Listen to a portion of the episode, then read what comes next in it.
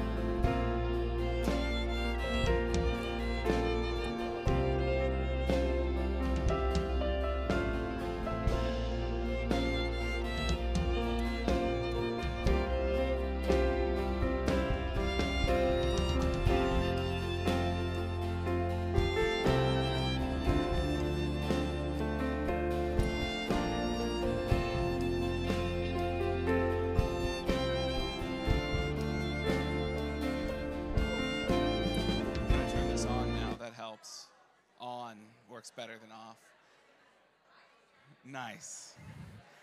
Good morning, everybody. We're gonna go ahead and get things started here. I've got a few quick announcements for you. You're welcome to still grab your coffee or whatever, find a seat to settle down at. If you're at a table that's not very full, try to grab a table where there are other people, because there's some discussion kind of built into today. So I think that would be good. Um, just a couple quick announcements for you guys today. Uh, one that I say all the time, but uh, I'm going to say it again today. If the clicker, there we go. Um, we send out text reminders throughout the week for things that are going on. One of the things that we send those out about are small groups, when and where those are meeting. So, for example, I know that the Rays aren't meeting Thursday morning, and that'll be in a text message throughout this week. But if you didn't get a chance to check with Jeff, you don't get those messages, you might not know that. So, that's the kind of thing that we like to let you guys know on these updates. You can text at HB Converge to 81010 to get those updates from us. And another thing that we sent out on that this week was the uh, info for joining the men's or women's scripture memorization group. And especially for the men's scripture memorization group, we didn't know that was happening last Sunday. So the only place that's been announced is on those text messages. So if uh, the guys, if any of you haven't gotten a chance to sign up for that yet but are interested, you can talk to Justin or any of us in leadership, or you can reply to those text messages, uh, and we'll get you in the Signal group uh, so that you can work with us through memorization of the Bible. And the ladies group, they were already on top of it, they're all already in, but uh, we're running a little behind. So just giving you guys one more chance. If you're interested, you can go ahead and jump in that group still this week. So anyway, that's my uh, that's my pitch for getting our text message reminders. To see the announcements from Heritage as a whole, you can go to hbclynchburg.com/hub. There's uh, a lot more information on a lot of the things that the church is doing there. One thing that I mentioned last week, and I wanted to make sure and specifically highlight again this week, is there we go. We are having a launch lunch at the Victor's home. So next Sunday, immediately following Converge, anybody that's interested can go to the Victor's Place, and that's 2122 Elkton Farm Road, and there will be barbecue for you there.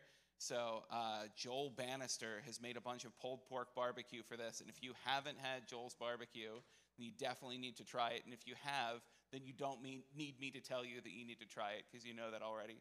So I'd encourage you to come out there and uh, that's a, a, great opportunity if you are moving on somewhere next for us to launch you well and, and be praying for you and the things that you're doing next.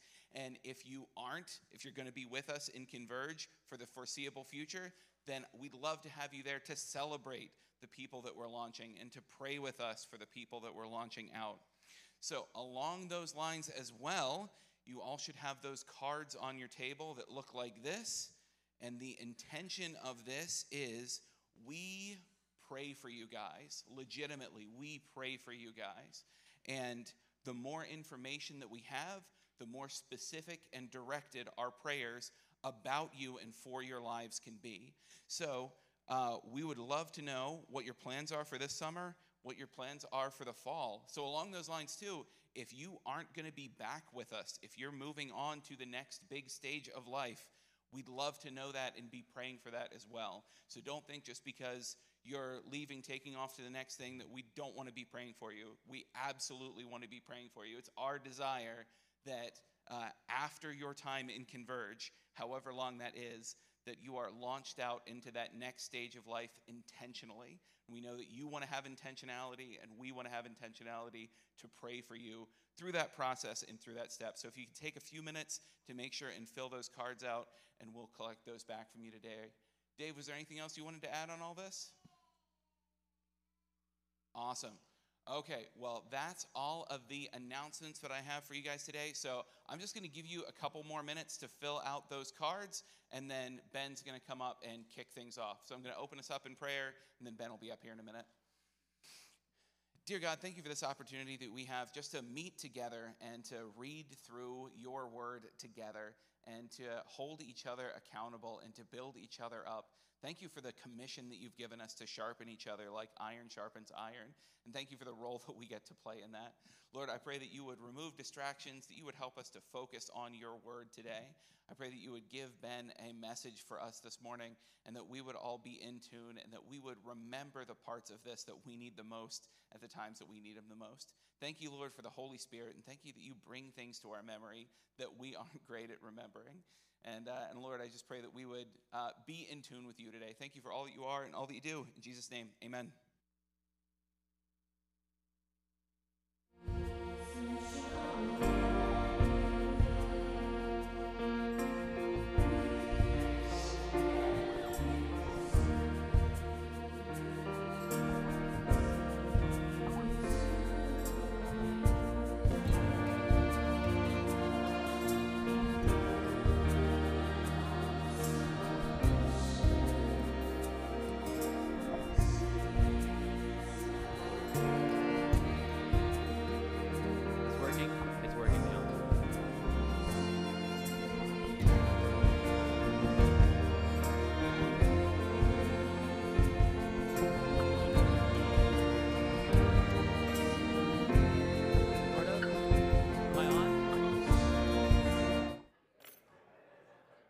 Sure that you know everybody's name at your table. Okay, so we're gonna keep talking for like two more minutes. Make sure you know everybody's name at your table so that we can have conversations today.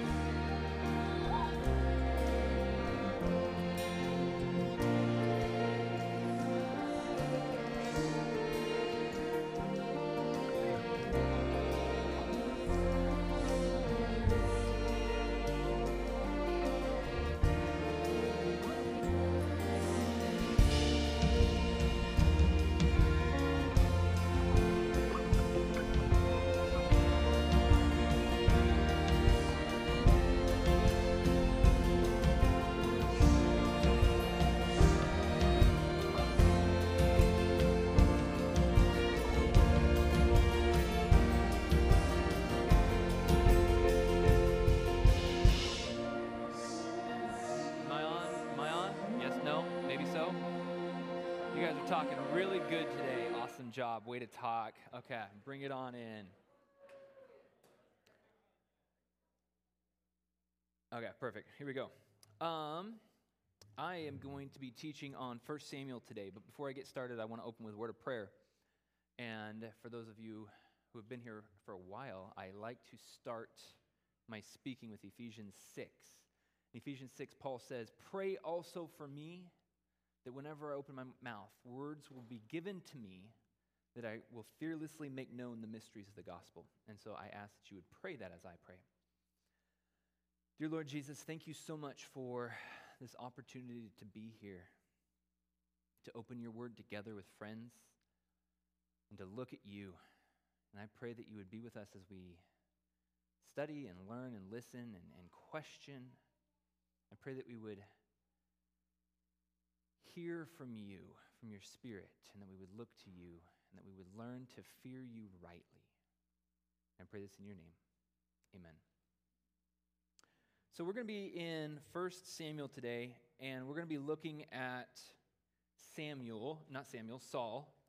And Saul is the first king of Israel. And so the big idea is fear God, not the people. Fear God, not the people. And what we're going to see in the life of Saul is this worked out in a couple stories. So Israel wanted a king.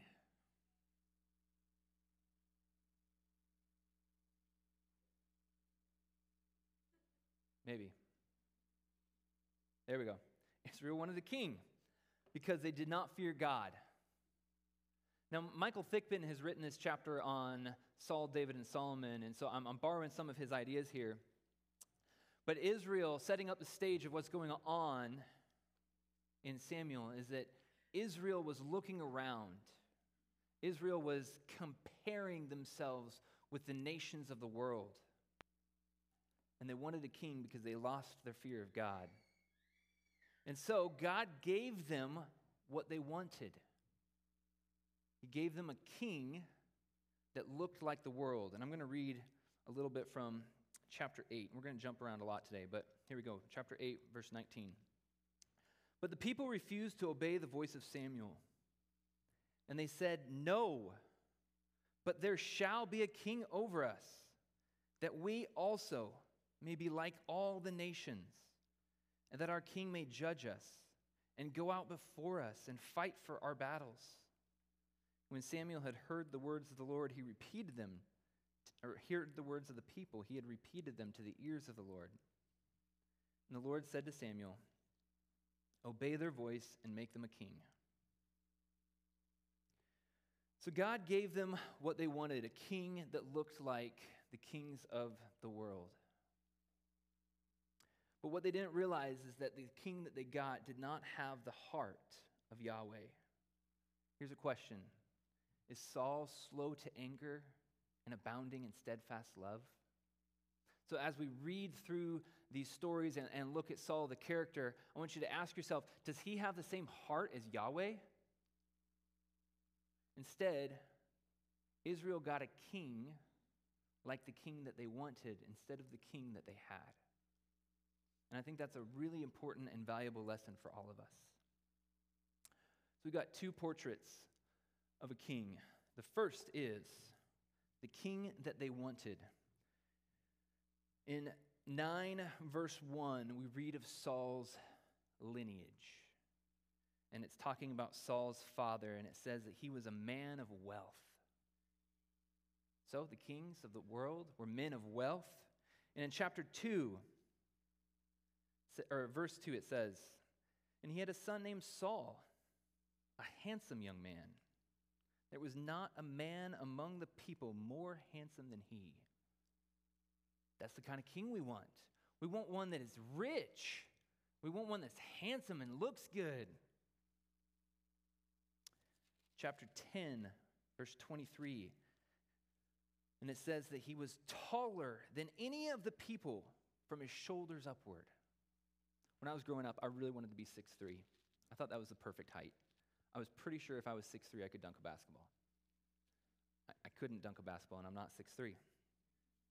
But Saul was the equivalent of, or even more. He was taller than any of the people from the shoulders upward. And in 1448, we read, And he did valiantly and he struck the Amalekites and delivered Israel out of the hands of those who plundered them. So, this is the king that they wanted rich, good looking, muscular, powerful. But this is the king that they got a portrait of insecurity. 921, turn to 921. We're going to start to see a little bit of Saul's character, his heart. Solomon or Samuel has come to him and said, "You're going to be the dude." And he says, "Am I not from the humblest of all the clans of Benjamin? Why then have you spoken to me this way?" Now, on the surface, as you first read that, you could see that that, that might be humility or that might be insecurity. And so we're going to read on to look to see what this is we see about Saul. In 10:1, Saul is anointed, and so Samuel is going to anoint him. And, and it's really interesting to read through this. He says, This shall be the sign that the Lord has anointed you. In verse 2, you will meet two men. Then in verse 3, then you will go on from there and you will meet three men. In verse 5, after that you'll come to this place and there will be a garrison of Philistines. Do what you want there. And then 6, then the Spirit of the Lord will rush on you and you will prophesy. Do the work that is for your hands. In verse 8, then go down before me to Gilgal and wait. all of these things that Saul is told, he has seen. Like, like if someone says, hey, tomorrow this is going to happen to you, you'd be pretty impressed, right? And, and the more details they got right, the more impressed you would be. Well, Saul, Samuel is telling Saul, all of these things are going to happen. And his response was in 16, after he goes home, he doesn't tell anyone. He hides the work of the Lord. Why did he hide the work of the Lord? Moving on, just a few verses later, Samuel, the people, they decide that they're going to have a king. So God has already decided that Saul is going to be king, but the people don't know who their king is going to be yet. And so they take him by lots. So they're kind of they're kind of saying, "Hey, Lord, who do you want? Is it this person? No, it's from this tribe, okay? From this tribe, from what family? From this family. Okay, from this family, which child? This child." And so it came all the way down to Lot or to Sam Saul. I'm Sorry, I'm messing up the names today. and Saul couldn't be found. Verse 21 of chapter 10. So they inquired to the Lord, Is there a man still to come? And I love this. The Lord said, Behold, he has hidden himself in the baggage. That's the kind of king I want, by the way. The one who's so scared of their mantle and their leadership that he's hiding among the luggage. No. They wanted this tall, beautiful, wonderful warrior king, but they got a king with a heart that was hiding, that was insecure, that was unable to recognize who God had called them to be. And all of this then becomes clear in verse 7 of chapter 15, or 17 of 15. And this is when Samuel is pronouncing Saul's judgment to him. And Samuel says to him, Though you are little in your own eyes, are you not the head of the tribes of Israel? Though you are little in your own eyes, Samuel is diagnosing the heart of Saul. At first, he started and said, Why me? And then, once it was clear that it was him by God's prophetic, sovereign interactions, Saul hid it. And then Saul hid himself. And then Samuel calls him out and says, I know you're little in your own eyes.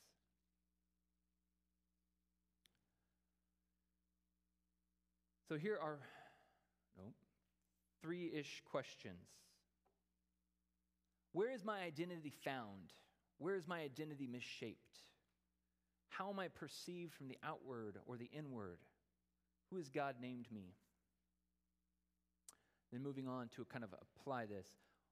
When have you envisioned in a life decision a solution that you might think is ideal, but it turned out to be far less than that? What other biblical examples are there? And what does this teach us about seeking? So, in your tables, I want you to turn to no more than three people. So, right now, we're not doing a whole table discussion because the tables are really full because I pushed you all together. So, turn to a triad, and I want you to choose one question to talk about in your triad here, okay? So, you've got five minutes to talk. Ready, set, go.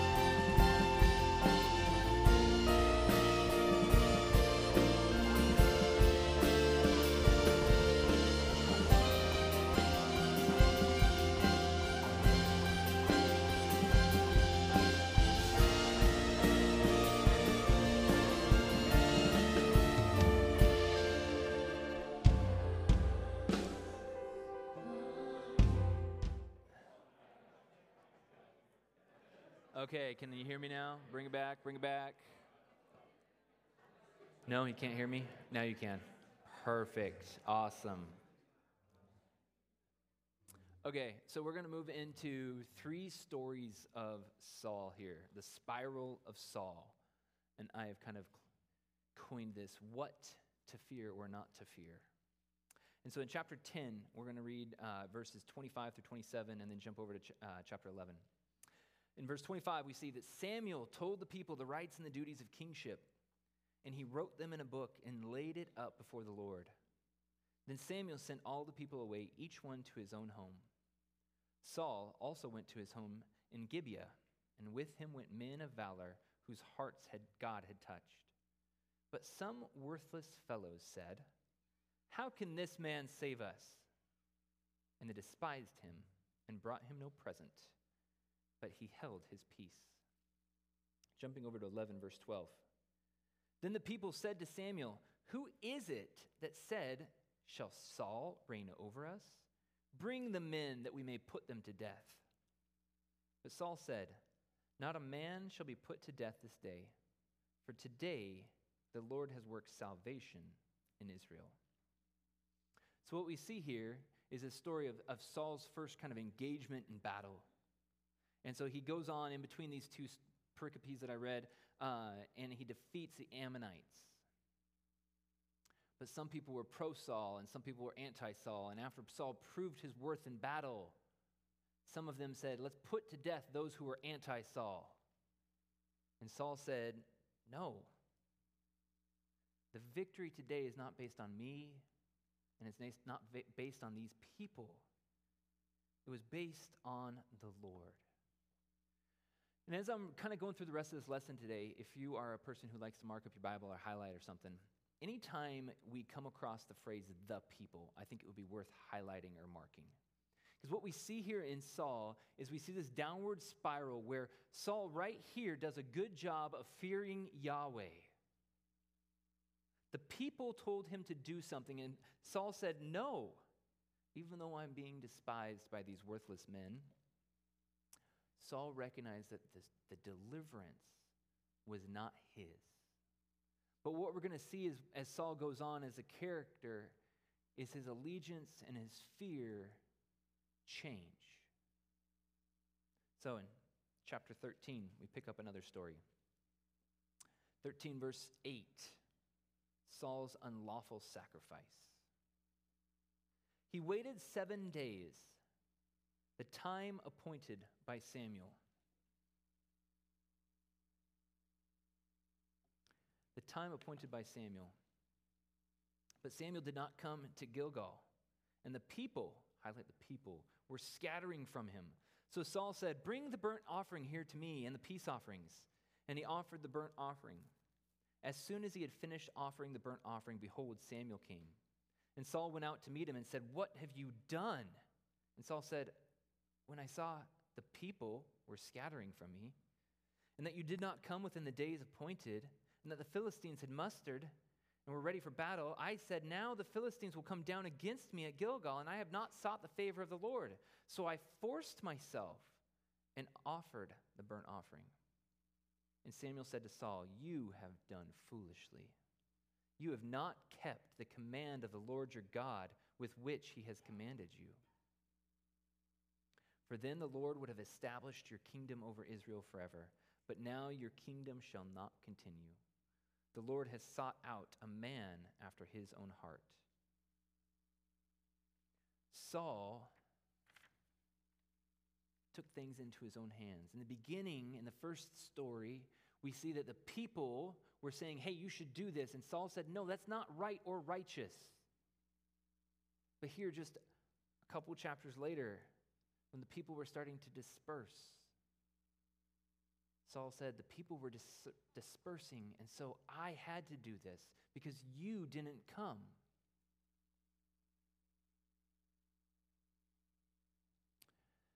I think this idea of waiting, this is not the first time Saul had to wait. Back in 10, verse 8, Samuel said, Seven days you shall wait, and I shall come to you. Then again, here in 13, 8, he waited seven days but then Samuel didn't come. And so he, he took things into his own hands. So here's some questions to ponder. Do you wait well when asked by the Lord? How long do you wait? So, I, looking back in my life, I sometimes will set an arbitrary time. Like if I'm really trying to discern something, I'll just say, well, I'm going to I'm going to pray about this for a week. Sounds good. Seven days. That's what Samuel was told to do, or Saul was told to do here. But it's arbitrary. Our waiting is not contingent upon us. The length of wait, it's contingent upon the sovereign one. Is there an area of life that you've grown impatient with waiting? In talking with many of you, someday you want to get a job. Someday you want to get out of college. Someday you want to get a spouse. Someday you want to move on and buy a house. And all of those are great things. But is there an area of your life you've been impatient in waiting? And how have you started to take matters into your own hands to speed up the Lord's timing? What could go wrong? So, we got another five minutes, but this time talk in a bigger group within your table about these questions. Go.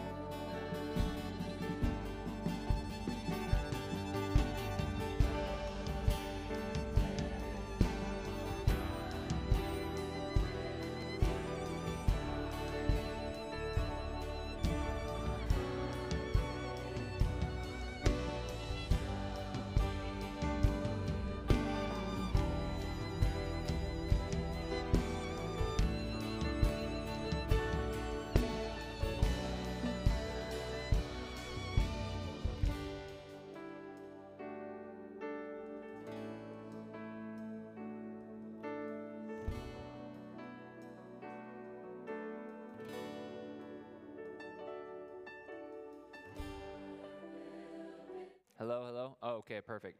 Bring it on back. Bring it on back. Okay. Um, so Saul took things into his hands.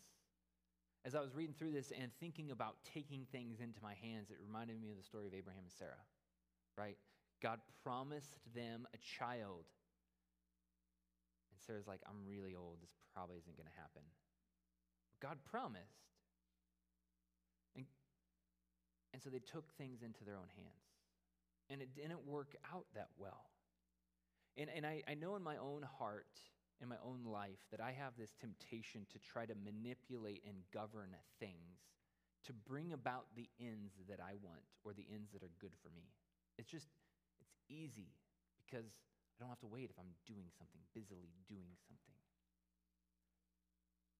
When Saul was confronted by Samuel in verse 11, he said the people were scattering.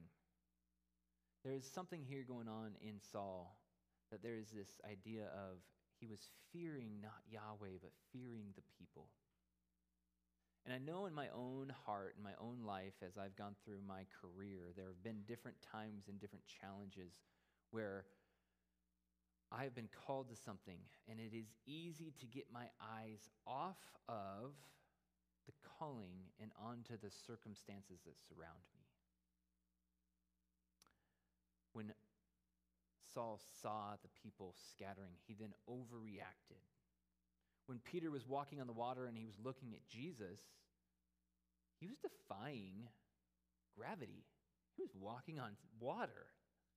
That's amazing.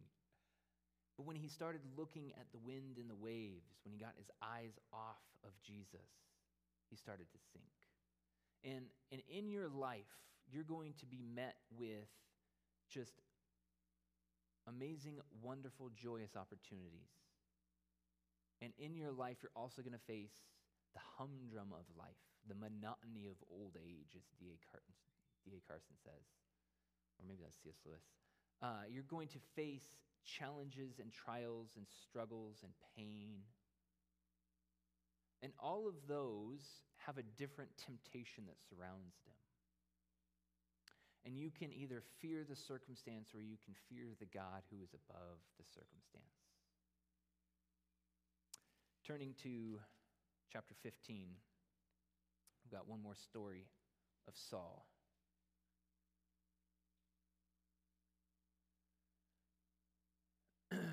15, Saul is told by the Lord to go strike Amalek and to de- devote to destruction all that they have, the Amalekites, because they were evil people. And so Saul is acting justice on behalf of the Lord. And so he took the king of Agag, or King Agag of the Amalekites, and he took him alive, contrary to what God called him to do. He devoted to, destru- to destruction, this is verse 8, devoted to destruction all the people with the edge of the sword, but Saul and the people spared Agag and the best of the sheep and the oxen and the fatted calves and the lambs and all that was good and would not utterly destroy them. All that was despised and worthless they devoted to destruction. The word of the Lord came to Samuel. I regret that I made Saul king for he has turned back from following me and has not performed my commandments. And Samuel was angry, and he cried to the Lord all night. And Samuel rose early to meet Saul in the morning. And it was told to Samuel, Saul came to Carmel, and behold, he set up a monument for himself, and turned and passed and went on to Gilgal. And Samuel came to Saul, and Saul said to him, Blessed be you to the Lord. I have performed the commandment of the Lord. And Samuel said, What then is this bleating of the sheep in my ears and the lowing of the oxen I hear? And Saul said, They have brought them from the Amalekites. For the people spared the best of the sheep and of the oxen to sacrifice to the Lord your God, and the rest we have devoted to destruction. Then Samuel said to Saul, Stop! I will tell you what the Lord has said to me this night. And he said to him, Verse 11 I regret that I made Saul king, is what the Lord says. Samuel goes to confront Saul. Verse 12 Saul sets up a monument to himself. Back in 1113, in his first battle, when the people wanted to destroy the naysayers, Saul said, No, this victory is the Lord's. And here, coming back from a victory, he sets up a monument to himself. Now, two things I think I draw from this. One, there's a loss of realization of who the battle belongs to compared to 1113. But two, how can Saul rightfully give Yahweh credit when he fails to heed the words of the Lord? So, verse 15 or chapter 15 verse 2. Thus says the Lord of hosts. God is speaking. He's speaking to Saul. Verse 23b Because you, Saul, have rejected the word of the Lord, he has rejected you from being king.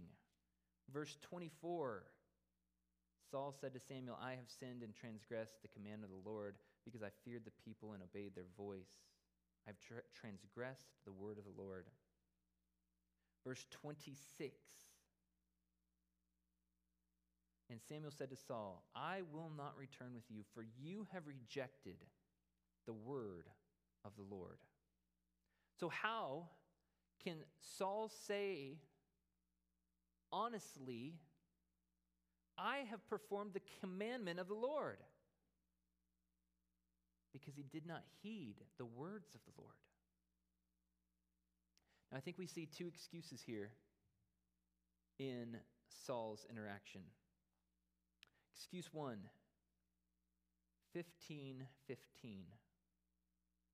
Saul said, They have brought them from the Amalekites. They have brought them from the Amalekites.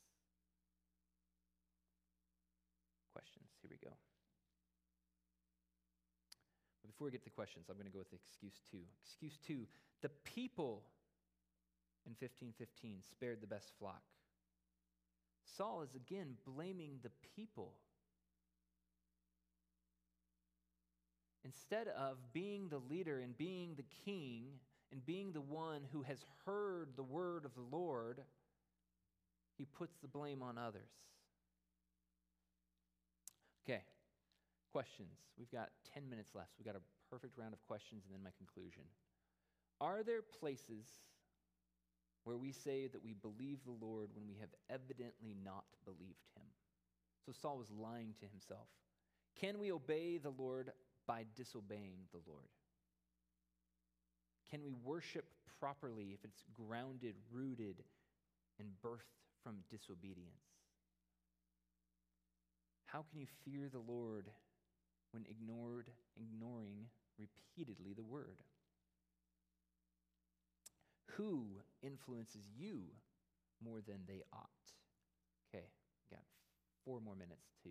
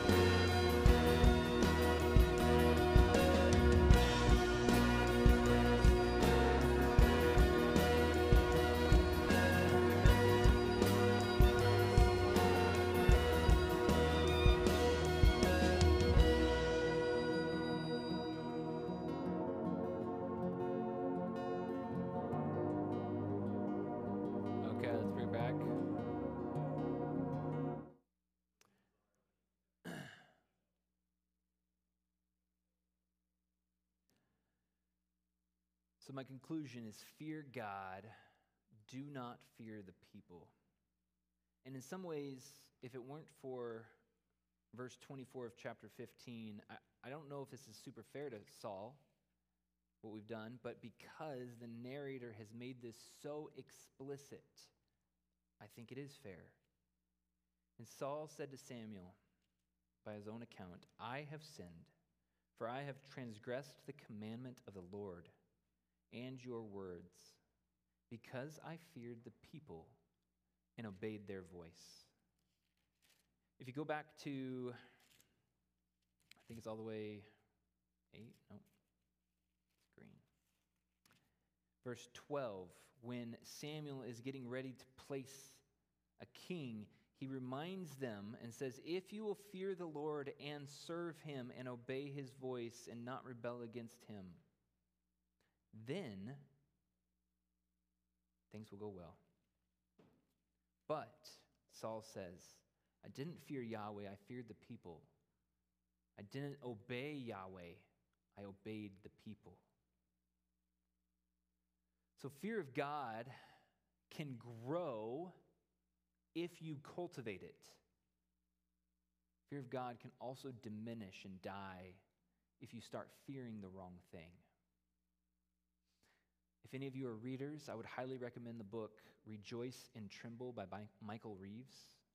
It's his theology of the fear of God. I would challenge you to read that because I would challenge you to spend your lives cultivating the fear of God. At the end of Ecclesiastes, after the teacher has walked through all of these things he has learned and all of these things he has done, he says, at the end, after all has been seen and heard, fear God and keep his commandments. That's his epitaph on the wisdom of Ecclesiastes. Fear God and keep his commandments.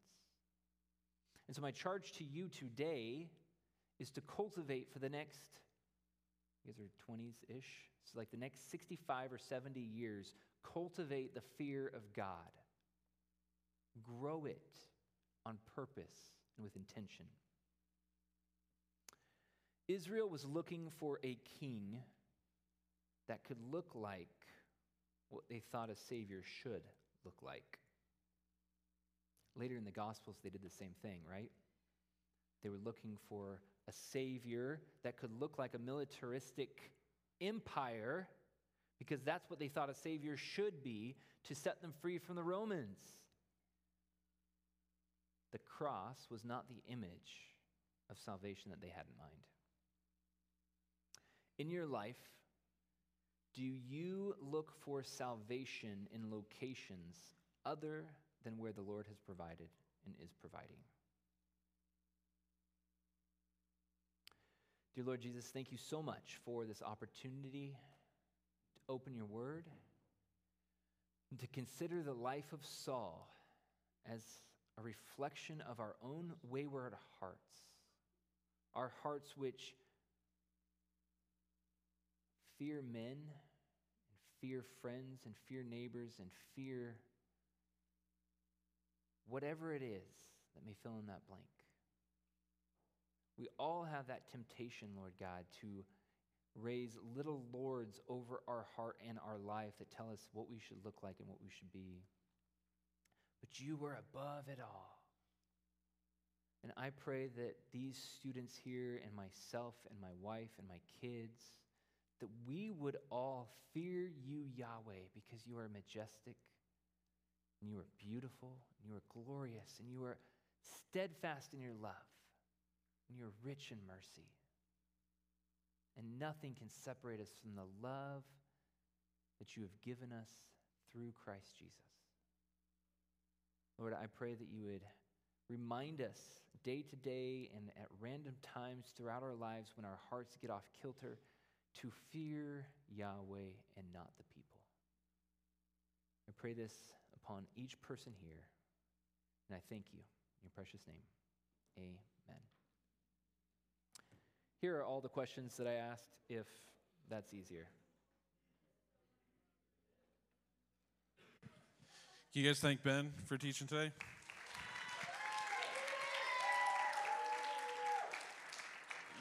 We'll leave this up here because if you are like our table, then you didn't get to all the questions today. So feel free to snap a picture and make them part of your lunch discussion or something like that.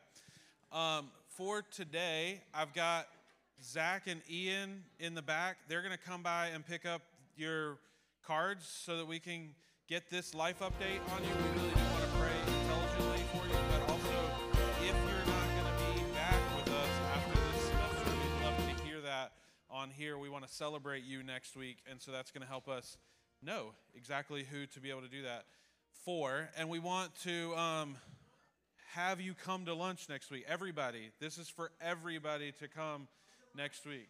Yeah, free lunch, right? Free lunch. Barbecue. Uh, so come, come and do that. Today, in this room, after we're done, is New Connections. Okay, so that's our gateway to membership class around here at Heritage. So, what we need to do is give them the room fairly quickly. We've got a few minutes, but when you leave, if you're able, please, if you want to go out the side door, then they've got an entryway all set up for welcoming the new connections guests today. If you need to go out the front, no problem, absolutely. But if you can, you can exit through the side door. Guys, thanks for being here. You don't have to tear down anything because they're going to use this room right after us, and we're really glad that you've been here. I hope to see you next week for lunch.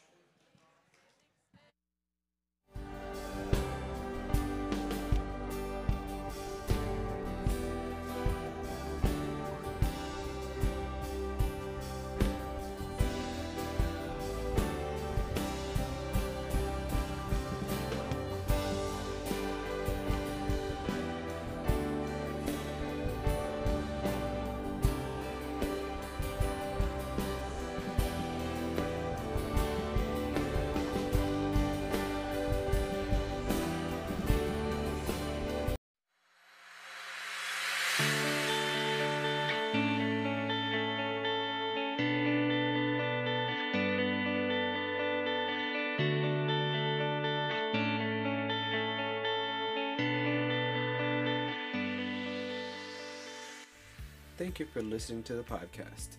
If you would like to get plugged into a small group, just text HB Converge to 81010 and you will get the text reminders for all the small groups. If you have any questions, just respond to one of those text reminders and it will go to our leadership team and they will be able to respond to you directly.